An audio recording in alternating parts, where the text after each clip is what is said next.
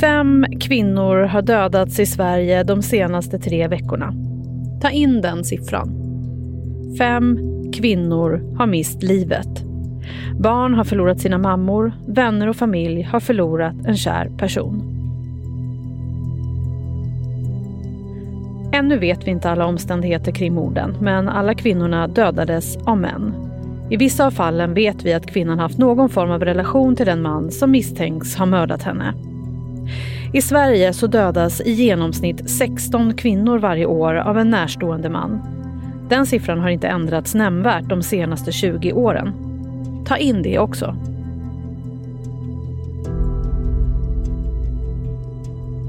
De senaste veckornas händelser har fått många att reagera. Politiker som skriver att det får vara nog nu. Statsminister Stefan Löfven berättar om alla åtgärder som regeringen har gjort men poängterar att det är männen som måste förändras.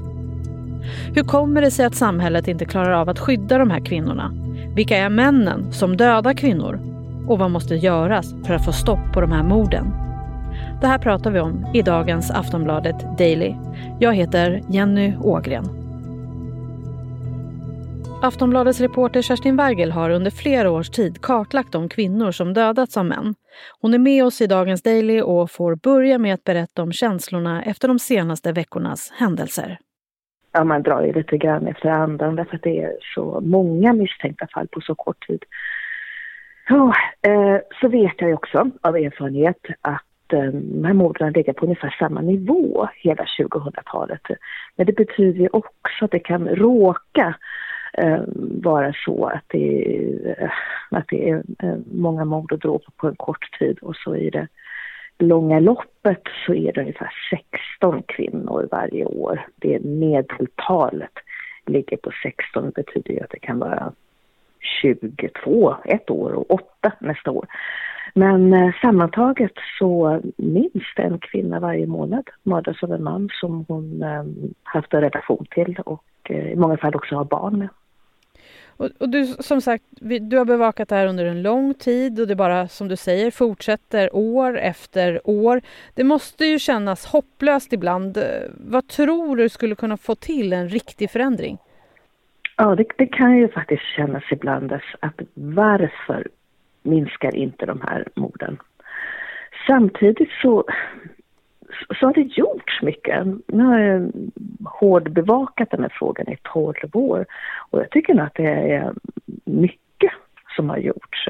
Eh, det politiska intresset är definitivt mycket större. Vi fick ju en ny jämställdhetsminister ganska nyligen och hon nämner då bland sina prioriterade frågor att, eh, att um, inget dödligt våld mot kvinnor i nära relation. Um, det har gjorts mycket liksom i samhällsapparaten. Till exempel sedan några år så finns det, kommer det varje år statistik som rör särskilt de här morden. Tidigare så har man då från Brottsförebyggande rådet bara berättat att eh, så här många människor eh, mördades under året. Men nu har man liksom lyft ut den siffran som rör just dödligt våld i nära relation. Det tycker jag är bra. Ehm, och det är konstigt att det inte har gjorts tidigare. Det har talats sedan ja, slutet av 80-talet tror jag om att man borde göra haverikommissioner kring just de här morden. När en kvinna har bett om samhällets hjälp och stöd för att komma ur en farlig relation och så blir hon ändå dödad. Då borde det till en haverikommission som granskar de här misstagen och så. Eh, det är sånt som vi har gjort journalistik av då på Aftonbladet. Så vi har gjort det. Vi har haft statistiken och vi har gjort haverikommissionen. Men för några år på Socialstyrelsen så gör man faktiskt sådana här dödsfallsutredningar och flyttar fram positionerna lite grann. Ehm, ska börja även intervjua anhöriga för att få in det perspektivet och lära sig mer om vad har lett fram till de här brotten. Och det tyder också på att det ändå går framåt. Fotbojor har blivit vanliga på våldsamma män. Alltså i stort och smått så är det små förflyttningar i rätt riktning men det går ju väldigt långsamt. Och varför går det långsamt? Det har jag frågat mig många gånger. Det är som att intresset för den här, den här frågan flammar upp när det har varit kanske ett särskilt upprörande fall eller som det är nu då när det det är så många som har, verkar ha dödats på så kort tid. Och sen när det ändå kommer till kritan så, ja, har verkligen kvinnojourerna fått det stöd som de behöver till exempel? Nej. Det är mycket som hänger i luften och då tvivlar jag ju ändå på den politiska viljan, att den verkligen är så stark. Ja, röster har höjts de senaste dagarna. Centerpartiets Annie Lööf kräver hårdare minimistraff för mäns våld mot kvinnor och Moderaternas Ulf Kristersson kräver också hårdare straff och anser att samhället har misslyckats. Statsminister Stefan Löfven skrev ett långt inlägg på Facebook där han beskrev de åtgärder som regeringen tagit för att komma åt problemet som bland annat satsningar på kvinnojourer, hårdare straff för grova brott och fler utredare som jobbar med just brott i nära relationer. Men statsministern påpekade också att för att det ska kunna bli en ordentlig förändring så behöver männen förändras. Kerstin Weigel håller med. Ja, det är sant. Och det är också Eh, jätteviktigt att få de signalerna från, eh, från politikern att man har en uppmärksamhet på då. Därför att det, med morden i nära relation så är det ju nästan alltid en man som dödar sin fru, även om det förekommer att en kvinna även dödar sin man i en nära relation, får vi inte helt glömma bort det. Eh, men det har talats, och det har talats i alla tider om att kvinnor måste lämna sin eh, relation och kvinnor måste ge fokus på vad kvinnorna måste göra då för att överleva. Och det är verkligen hög tid att man också har fokus på de här männen. Ehm, att det är de som ska begränsas när de har varit våldsamma och visat sig vara farliga. Ehm, vi vet ju att det är en massa kvinnor som lever gömda idag eh, undan en farlig partner. Så det är hon då som måste bryta upp och ta med sig sina barn och byta liv och flytta någon helt annanstans och leva skyddad och kanske med en påhittad livshistoria. Och är det verkligen rimligt? Börjar man nu fråga sig på allvar.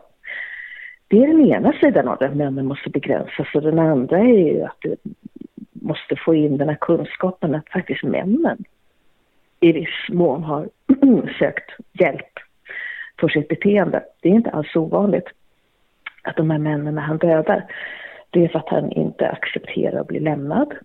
Eh, och han har ofta då en personlig störning eller annan psykisk ohälsa. Och men det är inte ovanligt att han också har sökt hjälp för det. Men blir liksom inte igenkänd i vården som en potentiellt farlig person. Alltså det är en kille då som skilsmässokrisar, som inte kan sova, som har ont i magen, som har mycket ångest och så går han kanske till vårdcentralen eller företagshälsovården och, och berättar om att han inte står ut med sitt liv och att han har mycket konstiga tankar eller någonting i den stilen kan han säga. Och ingen liksom riktigt känner igen då att det kan vara en farlig situation. Det är också ett sätt att sätta männen i fokus, tycker jag. Och finns det någonting annat som är gemensamt för de här männen som dödar kvinnor? Ja, alltså överlag, om man tar män då som har dödat sin kvinna och jämför med män som har begått andra mord så är mannen som dödar sin kvinna lite, överlag lite mer välfungerande. Alltså att han har högre socioekonomisk eh, status, som det heter. Alltså mm, har lite bättre jobb och, och lite mer stabilt omkring mig. Men det är mer en allmän kunskap. Så om man tittar lite närmre på dem så kan man inte direkt säga att det är några vanliga killar. För som jag nämnde så har de nästan alltid eh, psykisk ohälsa, depressioner, eh, personlighetsstörningar och, och så vidare. De har, är, har ju ofta varit våldsamma tidigare, men inte alltid. Däremot är de alltid eh, kontrollerande mot sin fru eller flickvän. Det är ett drag som går igen väldigt starkt. Man kan... Eh, det här blir ju väldigt liksom grovt och jag är ju inte psykiater heller har den kompetensen men jag tycker mig känna igen en sorts kontrollerande man då, som blir väldigt eh, våldsam när, eh, när han ska bli lämnad därför att han tycker att han har rätt till den här kvinnan. Man skulle kunna lite slarvigt kalla honom för psykopaten då Eh, väldigt som så eh, vill bestämma och få sitt väg. Men så finns det en annan personlighetstyp som inte jag var lika beredd på men som jag ofta träffar på så att säga när de här mordfallen ska redas ut. Och han är ju väldigt självömkande, självupptagen, väldigt mycket sådär, jag kan inte leva utan dig och, och eh, pratar ganska intensivt om att han vill ta sitt eget liv för att han inte står ut och om hon ska lämna honom. Och, alltså den, den personen eh, hittar jag jätteofta när de här brotten ska redas ut. Och Kerstin, om vi tittar lite på de mord som har skett de här senaste veckorna. Om du jämför lite med hur... De, du har ju kartlagt över 300 mord. Finns det någonting i det här som har hänt de senaste veckorna som sticker ut, tycker du? Det är så svårt att säga nu när vi inte ens har riktigt säkerställt att det är sådana här mord i nära relation. Eh, att det verkligen har funnits en kärleksrelation och så. Det är mycket som är oklart ännu. Ehm, det är, så det vanligaste är ju att kvinnan blir mördad i sitt eget hem. Den vanligaste mordplatsen är faktiskt hennes egen säng. Där ehm, förstår man ofta att hon har dragit sig tillbaka för att, till sovrummet för att liksom försöka avsluta en konflikt och för att vara i fred. Eller hur? Det är så man gör när man vill ducka i familjelivet och så blir hon istället dödad där. Nu vet vi ju att de när brotten också har ägt rum utomhus i det, så det är mer ovanligt. Däremot kniv är ju det vanligaste mordvapnet när en kvinna blir dödad i Sverige. Och om vi tittar lite på samhällets ansvar, varför klarar inte samhället av att skydda de här kvinnorna? Ja, varför är det så? Eh, vi vet ju när vi... Eh, jag ser ju när, i den här granskningen att det är väldigt vanligt att, att kvinnor har bett om stöd och hjälp och så blir hon ändå dödad. Och det är fullständigt oacceptabelt. Och hon själv vänder sig till polisen, till socialtjänsten och är själv är övertygad om att eh, hon lever i en oerhört farlig situation. Och så, blir, så kan inte det hejdas. Så det är klart att det är oacceptabelt. Alltså man måste till att börja med bli garanterad skydd. Och istället så ser jag gång på gång att det skyddet inte verkar fungera.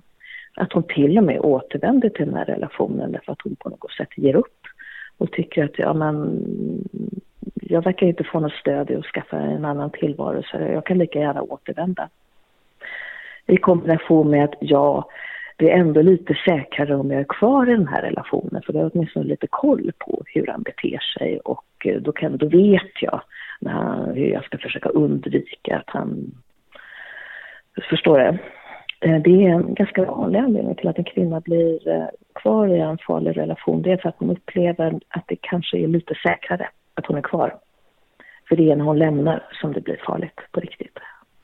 Nu har alla de här fem morden bara de senaste dagarna fått väldigt mycket uppmärksam. Tror du att de här senaste dagarnas reaktioner kan få någon riktig effekt nu? Någon slags effekt tror jag.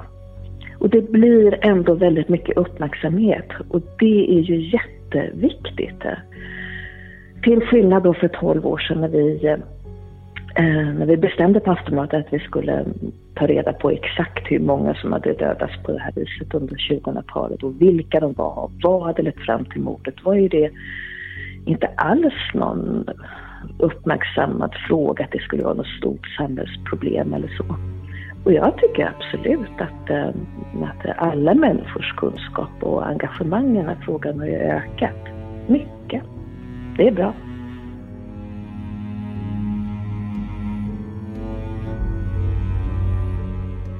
Sist här hörde vi Kerstin Weigel som är reporter på Aftonbladet. Jag heter Jenny Ågren och du har lyssnat på Aftonbladet Daily.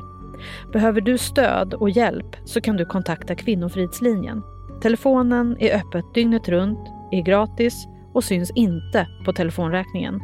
Telefonnumret är 020 50 50 50. 020 50 50 50. Var rädd om dig.